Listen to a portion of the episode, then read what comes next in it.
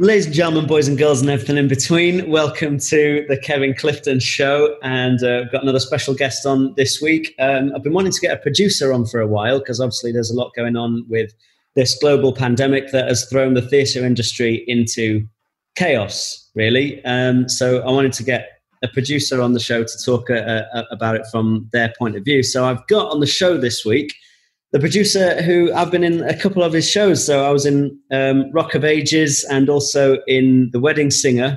And actually, it's from Rock of Ages where I got the intro to the show from.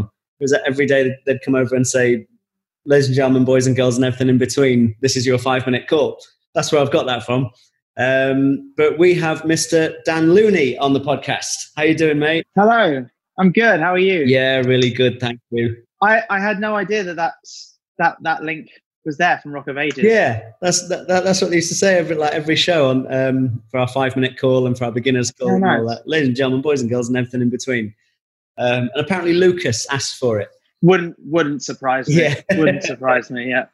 Um, so I we did uh, Wedding Singer back at the beginning of the year, and that seems like a long time ago now. That feels like a million years ago. I, I sort of see it like this little pre-pandemic, um, like this nostalgic look back at. It's almost like a, a simpler time when, when everything was fine. You know? The the biggest thing we had to worry about at the time was Storm Dennis. yeah, yeah, And that seemed like that seemed like the most dramatic Cool. thing in the world at the time. yeah. Like, oh no, we were gonna lose one show potentially. And then this happened. It's nuts. It's actually nuts. Yeah, and, and I sort of look look back on it like, oh, can we not go back to that time? Because it was a really lovely show, and and, and the whole team was was so nice, uh, and we performed for about a month, and and just I sort of loved every second of it, and and and then everything went mad and turned to chaos. So I I was um, in rehearsals for Burn the Floor.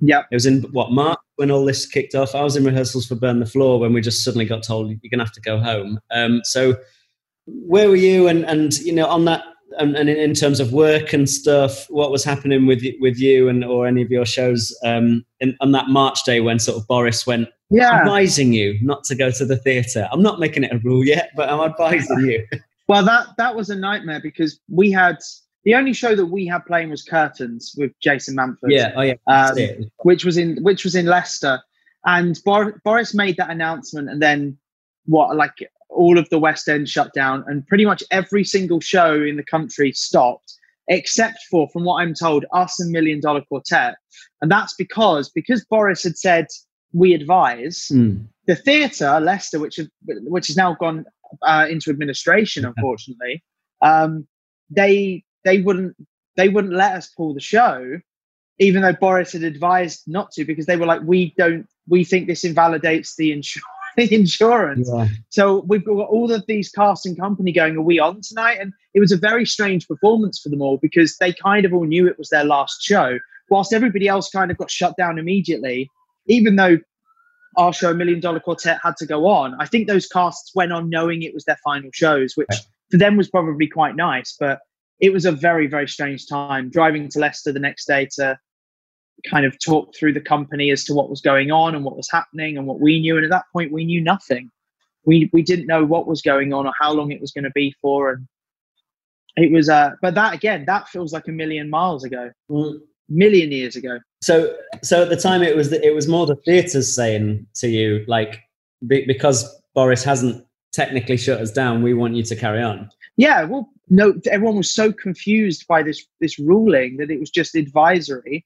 I think it was just a way for the, you know, in my opinion, I don't want to get too political. I think it was a way for the government to make it very easy Mm.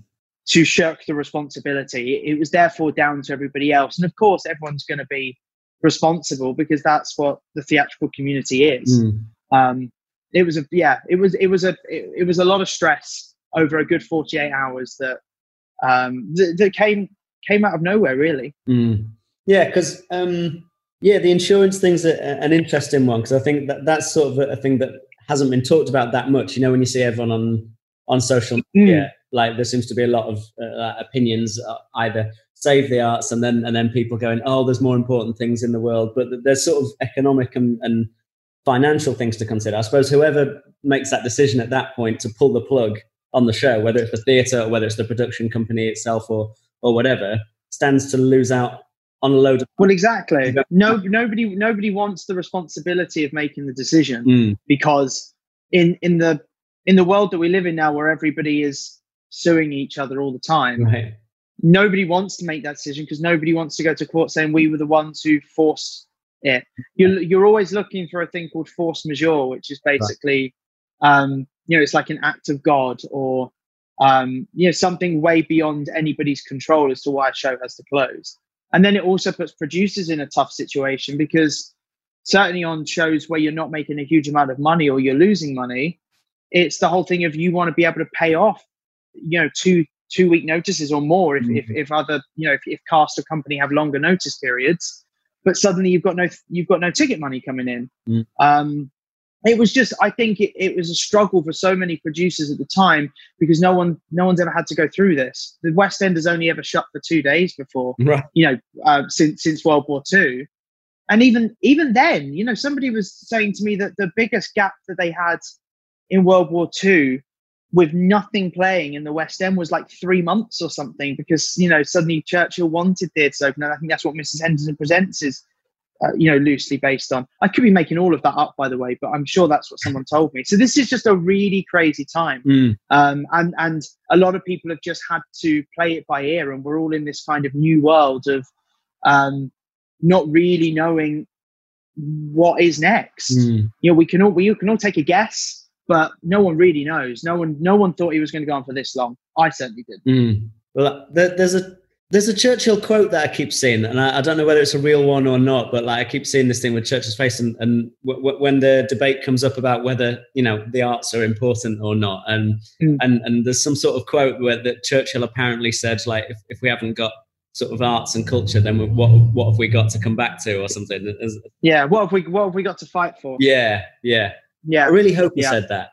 Like, I've, seen a few people put it up, and then I've seen a few people go, "Oh no, well, actually, it's not a real quote. He never actually said that." Da, da, da, da, da. I really hope he did. well hashtag social media yeah.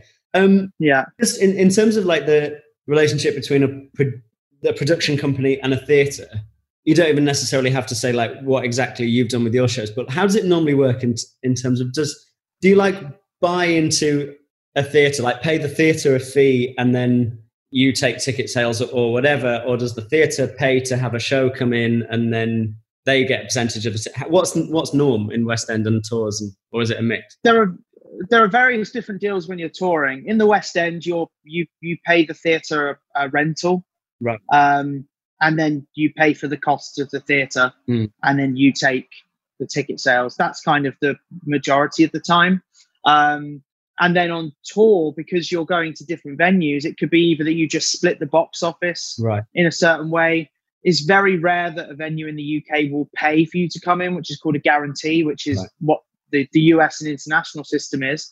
Um, and then there's other things as well, like uh, they have a thing called call deals, where you say, My first call is I take this amount of the box office, then you take that amount, and then I take the next lot, and you know, etc. But I, it's it's very different depending on where you're going, the size of the venue, how popular the venue is, um, who it's owned by.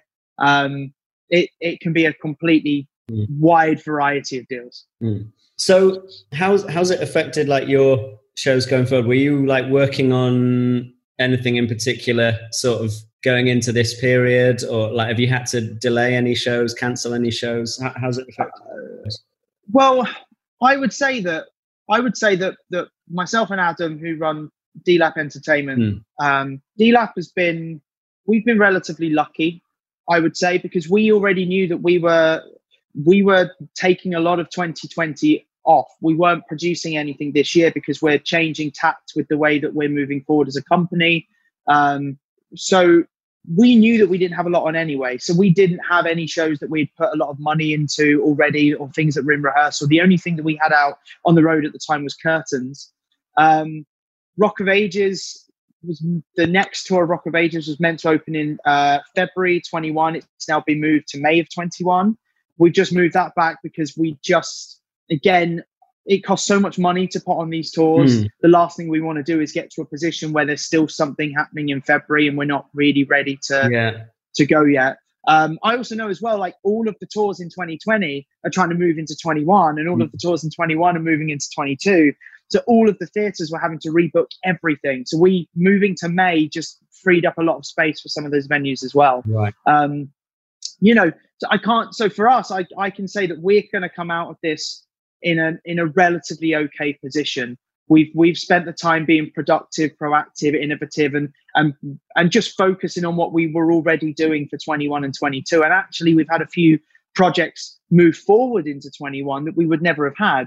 I do know, however, that some of our producing colleagues in other com- in in other production companies have really struggled because you know, some of them were in rehearsals when this was mm-hmm. happening, and the amount of money as a producer you would have spent by that point mm. that you're never going to get back is crazy. Mm. Um, you know, it, and there's some companies that had three, four, five, six, seven different productions all planned for 2020, which have all gone under, were all financed, were all had all spent money. So the amount that they would have lost is crazy. And then you have, I don't want to get too into it, but you have this whole thing of when you when you get an investment into a show, your investor knows what percentage of the capital they're investing in. Yeah. So if you've then got to go and raise more money later on because you've got to re-rehearse the cast or whatnot, you've got to get all of your investors to agree that their share is now smaller because you're right. having to increase the capital. So if you've got seven or eight shows, it's a really tough situation for them. So it's um it's been hard to watch in places and we've assisted where we can to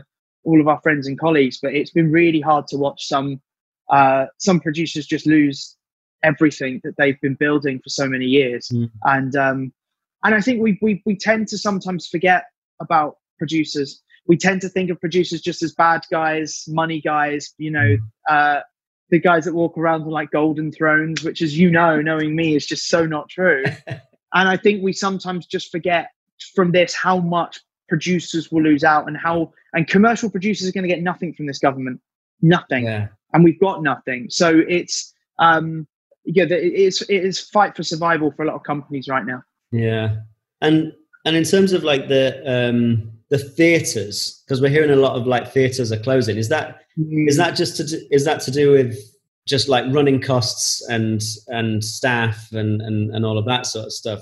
Yeah, I mean the majority of theaters, touring theaters in this country, don't they don't turn over massive profits. Not well, not when you're looking like what I'd call the B venues. Yeah. Um, like if you take for example this week they've you know they've announced that Blackpool Grands might be going under. Well, that's not a theatre that was making anybody rich, but it was a great theatre for the community. Yeah.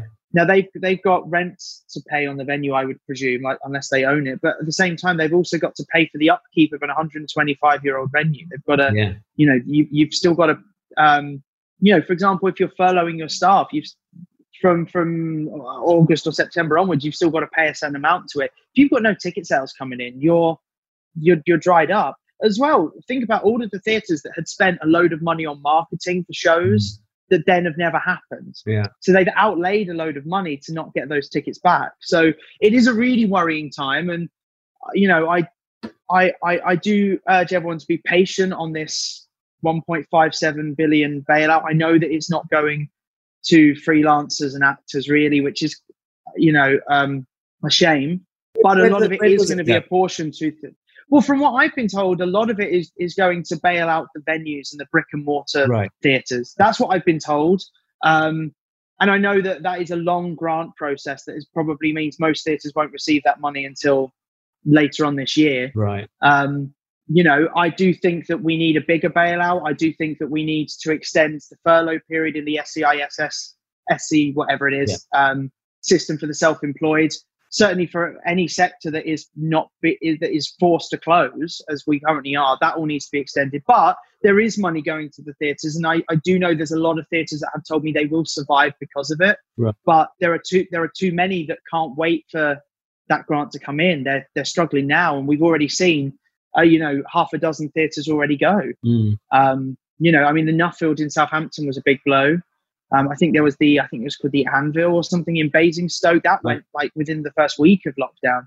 Um, it's a scary time, and the last thing we need is to come out of this losing a load of regional venues because that will affect you know that will affect the tours. Yeah. Um, and certainly shows like you do with Burn the Floor. Mm. You know that that as a as a one to two night to show, Mm. as you know, you can go to loads of venues, which is which feels very much like a community theatre. Yeah. You've got an audience. There's a community, and they need that. Yeah. Um, so to lose them would be would be a massive, massive blow. Yeah, for sure. Um, and and as you say, a lot of the people that seem to be struggling the most are the sort of self-employed.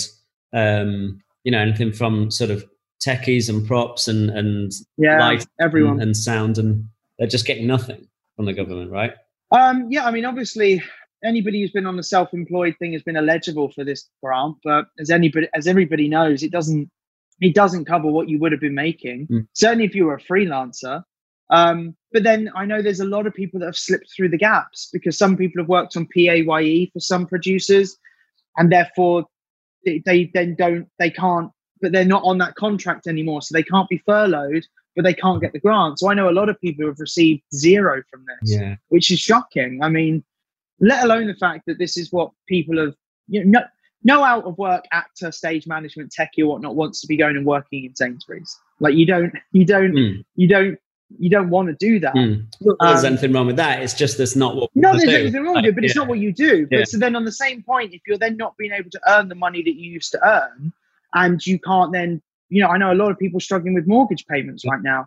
It's a really, really hard time for everybody in this business. And again, I, I, you know, I, I think the government needs to step up on that and realize that if they're going to make the ruling that theatres can't open as early as mid-November, um, they it, they're restricting the sector, knowing as well that the likelihood is is that they're not going to, um, you know, from what I'm hearing, social distancing will probably extend through to the early part of next year. Right. Well, that means that no theatres can be 100%. So again, you're restricting a sector. You're therefore restricting people from working, and they need to step up and they need to do something about that because a lot of people, once this final grant goes, uh, that people are going to struggle and it's going to be it's going to be a mess. Mm. Let's talk, talk to me about the like the mechanics of that. Like if if they're saying right, we've got social distancing in place and we're allowing, um, obviously they're allowing sort of outdoor things to happen, but like let's say we're, we're allowing indoor theatre to happen again, but socially everything has to be socially distant.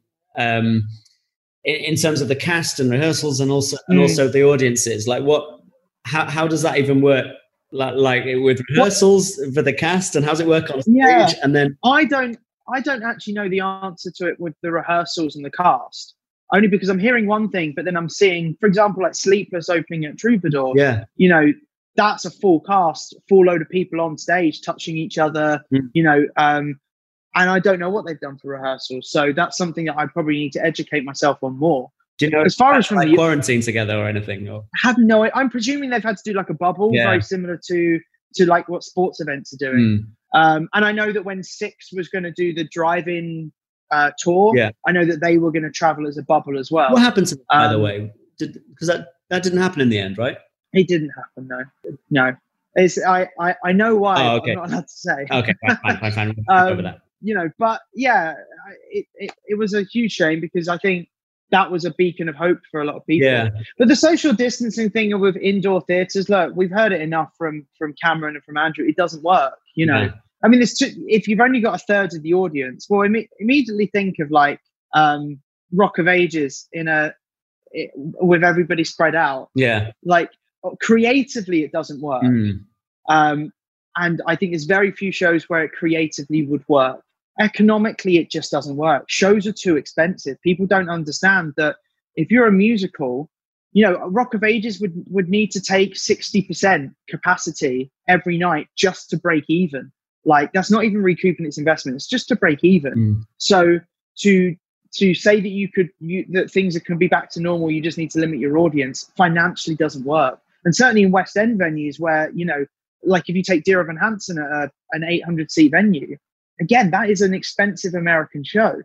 It's not going to work. So the whole idea that we can do social distancing indoors and get back to normal is not possible. However, I do applaud what's happening now at the National and what's happening at um, you know outdoor theatres etc where they are they are making things work now and certainly if you can produce a one man play for example then you can get an audience in but it's also a one man play you you you you're choosing shows that mean that a lot of actors and stage management and technicians um, aren't aren't going to be working at. And if you've only got a third of the audience, I don't know what's the deal with like front of house stuff as well. We we always forget about front of house and and all of that sort of stuff. So it's um it's not economically viable, but it's great to see that there are producers and theatres out there doing, uh, you know, at, at, least getting some sort of theatre going at this point. Mm. Um, and I think Jesus Christ Superstar at Regent's Park is getting a great reception as well, which I think is awesome. Right.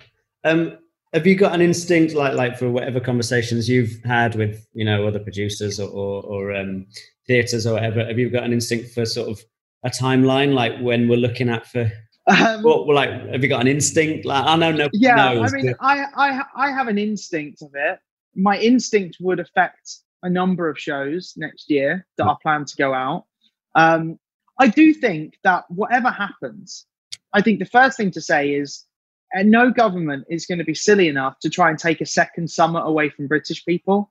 We're, we're a very selfish country. It's not going to happen. Um, I, I just don't I just don't see that happen. I think next year, once social distancing is finished, and it will finish at some point, next year is going to be the year of the party. Everyone is going to want to be out seeing people, spending money, um, having fun, realizing that you can't take anything for granted. So, therefore, I do think that there's going to be a big resurgence. With theatres, maybe it will be, be a little bit slower. I think that the, you know, maybe some of the what I would call the older shows might struggle to get audiences back in straight away. I know that the studies suggest that you know uh, audiences of kind of 60 plus are more hesitant to come back to the theatre than young people are. Right. But therefore, the younger shows like Rock of Ages, like Heathers, uh, you know, I think they'll bounce back pretty quickly next year.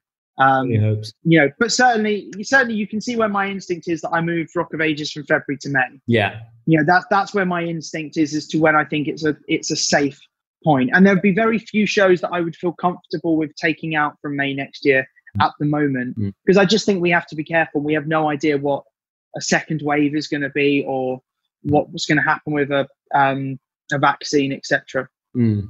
Um, because it's already looking like um, it's sort of over for pantomime season, right? It's yeah, not going to happen. It's, it's that that's the bit that's what I was holding on to. I have to say, I was really holding on to getting to a point where pantomimes could open. Um, and when it became apparent that they weren't, that one, that one, that one hurt me quite a bit because I was telling anybody who would listen that I was absolutely sure that pantos would open. Yeah. Um, but then the minute they said that they're not going to review it till mid-November, uh, review the, the the guidelines, it just made it impossible.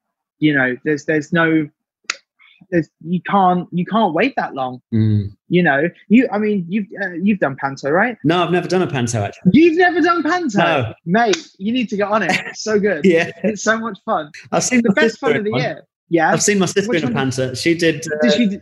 Sheffield. She was in Sheffield. Yeah. Yeah. Yeah, yeah. It was really good oh, fun actually. Yeah, yeah. Oh no, panto's great. Anyway, sidetrack. Um, but yeah. Oh, but also now sad because I know I'm not going to be seeing Panto this year. Yeah. I am a complete Panto geek. Okay. I'm such a Panto. I will go see Panto. If, if I've got friends in Pantos, I will go, I'll travel the country to go see them.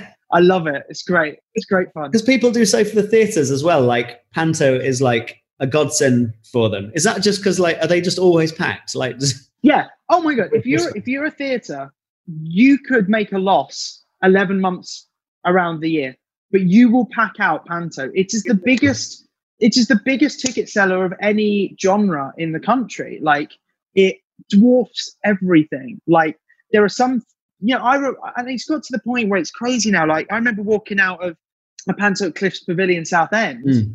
and they were giving us leaflets for next year's Panto. I was like, it's not even Christmas yet. and they're, they're saying it's never too early to book for Aladdin with Brian Conley next year. And you're like, Excellent. what? it's crazy.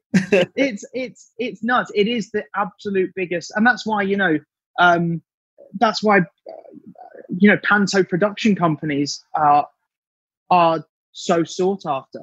You know, they're, they're, you, if you, if to be a successful Panto company is something that you as a producer want to be. Mm. Uh, but you know, it's so hard to break into because everybody wants to be in it, right? Um, because it's such a it's such a great earner. But it does it is the lifeblood of, of regional theatre, right? Complete lifeblood. Yeah.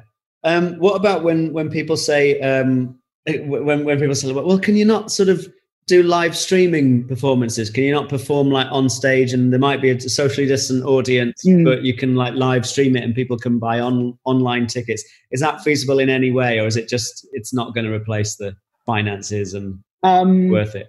I don't think that it's feasible in the long term from doing it inside a theatre mm. because certainly not if you're trying to do it like it's every night. Um, I, I don't think that is feasible. I think there is a there is a feasibility with with a, with a hybrid model between TV and theatre, mm. um, where it's not specifically just taking a load of theatre, uh, taking a load of cameras into a theatre. Um, the streaming thing is the streaming thing is very interesting at the moment. Um, we've got a lot of content. A lot of it was free for a while, which I don't think helps. Mm. I, um, and there's a lot of concerts, but I do I what I what I'm now seeing is I think people people are missing story now they want story back again. So I do think there is a way forward.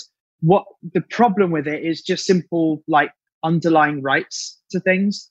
Like if you're based, if you're, if for example, the wedding singer, yeah, we we couldn't do that because there's a movie studio attached to the wedding singer as part of the rights to the musical. So you've got to get the movie studio to say yes to you doing anything on screen. Yeah. Like so it's a really complicated situation. You've also, as a producer, you you've got to know that you you have to sell a certain amount of tickets streaming wise to make it work. So therefore, you're still having to sell the tickets at the same price. But do people want to pay 50, 60 pounds to sit and watch it on a TV screen? Mm-mm. I wouldn't.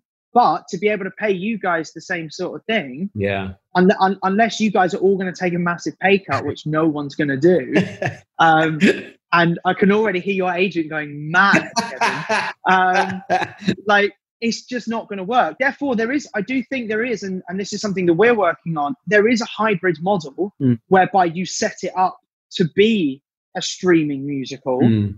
but I don't think that the the ability to be able to just take cameras in and just perform it every night yeah. and make that it's just not going to work. I, I just I don't feel confident that you're going to get the amount of tickets to be able to still run that show in the same way because the running costs of the show are still exactly the same, whether there's an audience in or whether there isn't. Mm.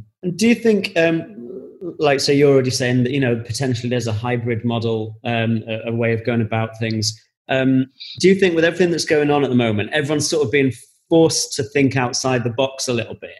And like, uh, okay, we've got some of the outside performances. But now I'm also starting to see little things pop up. Like um, I saw um, Ellie that was in Wedding Singer with us is doing this thing like a, a football stadium. It's like yeah. a play set in a football stadium about yeah. a foot, five-a-side football team. So the audience will be like in the stands, I'm guessing, of, of like the Dagenham and yeah. football stadium, and they're using that as like a theatre venue. Um, that that sounds interesting. Like that made me go, all right. And, and we, we're big wrestling fans and we've seen how like wrestling are adapting. We to, are. Um, adapting to the situation with their new Thunderdome and, and all of this. Hashtag, hashtag Thunderdome. Yeah. Um, do you think it's going to spark a whole new wave of like the way we go about theatre and different creative ideas? Or do you think well, sort of this is a moment where we're going to have to do a few different things and then we're going to go back to normal? I think it's a bit of both like I do think that one of the positives we have to look at this is this is also a we're, we're pressing a reset button here. Mm. You know, we are we are give and, and we have to. You know, certainly it's happening in America. Um, we we have to look at this moment and go, what do we now? What what business do we want to come back to? You know, my biggest thing in there is that I think a lot of this business is just a bit nasty. Too many people speak to people with, you know, uh, there's a lack of respect. Mm. Um, I think a lot of people have looked down on producers and then producers look down on agents and all of that needs to change. Right. And therefore I think that's one thing that I I'm really concentrating on making sure we come out of this business uh, sorry, coming out of this pandemic to just a nicer business. I do think that it's forced people to innovate and I do believe that if you sit back and wait for the status quo to return, I think you might get left behind because I think that the status quo isn't going to return exactly the same. I do think that we are going to get back to a place of normalcy again where we we are still doing West End theatre and touring shows mm. and whatnot. But I think the choice of what shows now go on is going to be more thought about because we've been away for so long. Mm. Um, I think the platforms that we give people need to be better thought about. And I do think that this has also o- opened up. We were already, the whole immersive and site specific thing was already starting to build up anyway in okay. this country quite well. And, you know, things like Punchdrunk really uh, drove that through. And I know that um, Celador are doing Monopoly and Saw.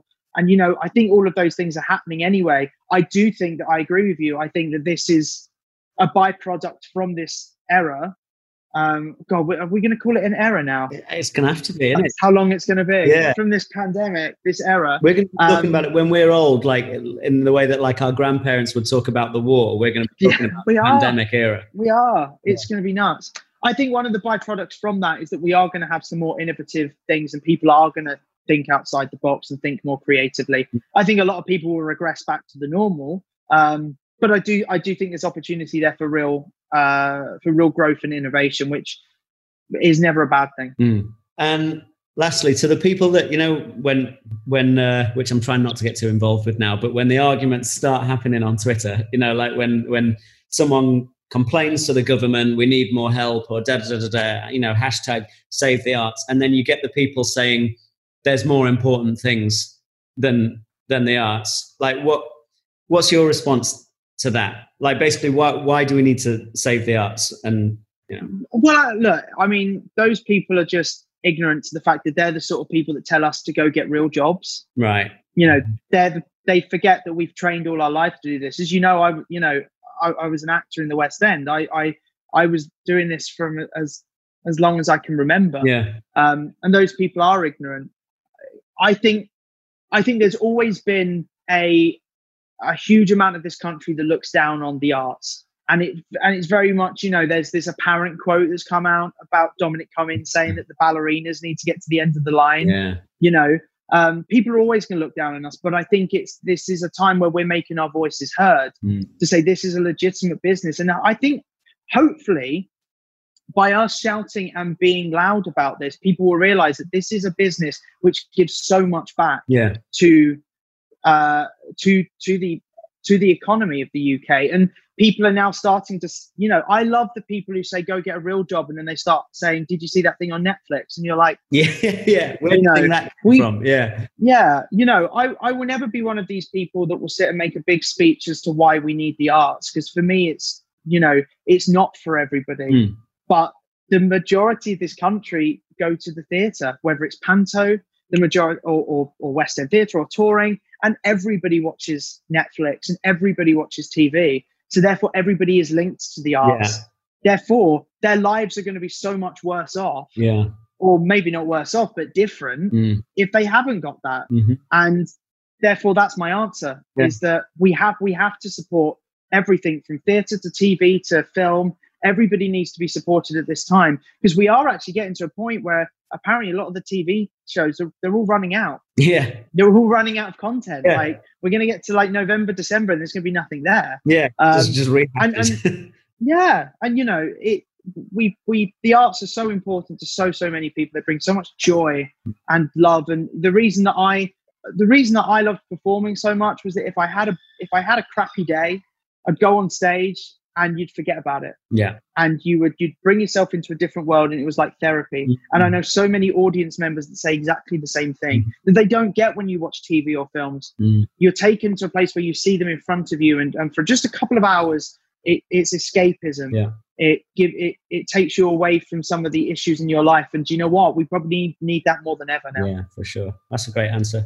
Uh, it was a long answer. No, I do the thing where any any podcast or any interview, I always say I apologize to all your listeners for my incessant waffling. no, I do the same. I, when I just first, waffle. I've been doing this podcast about a year, and I first set out. I thought I'll make each episode sort of forty minutes to an hour, and I'm making a real effort now to try and just shorten it back down because I look, yeah. I do the episode without thinking and go, yeah, I reckon that was about 50 minutes, something like that. I look and it's been like an hour and 50 minutes.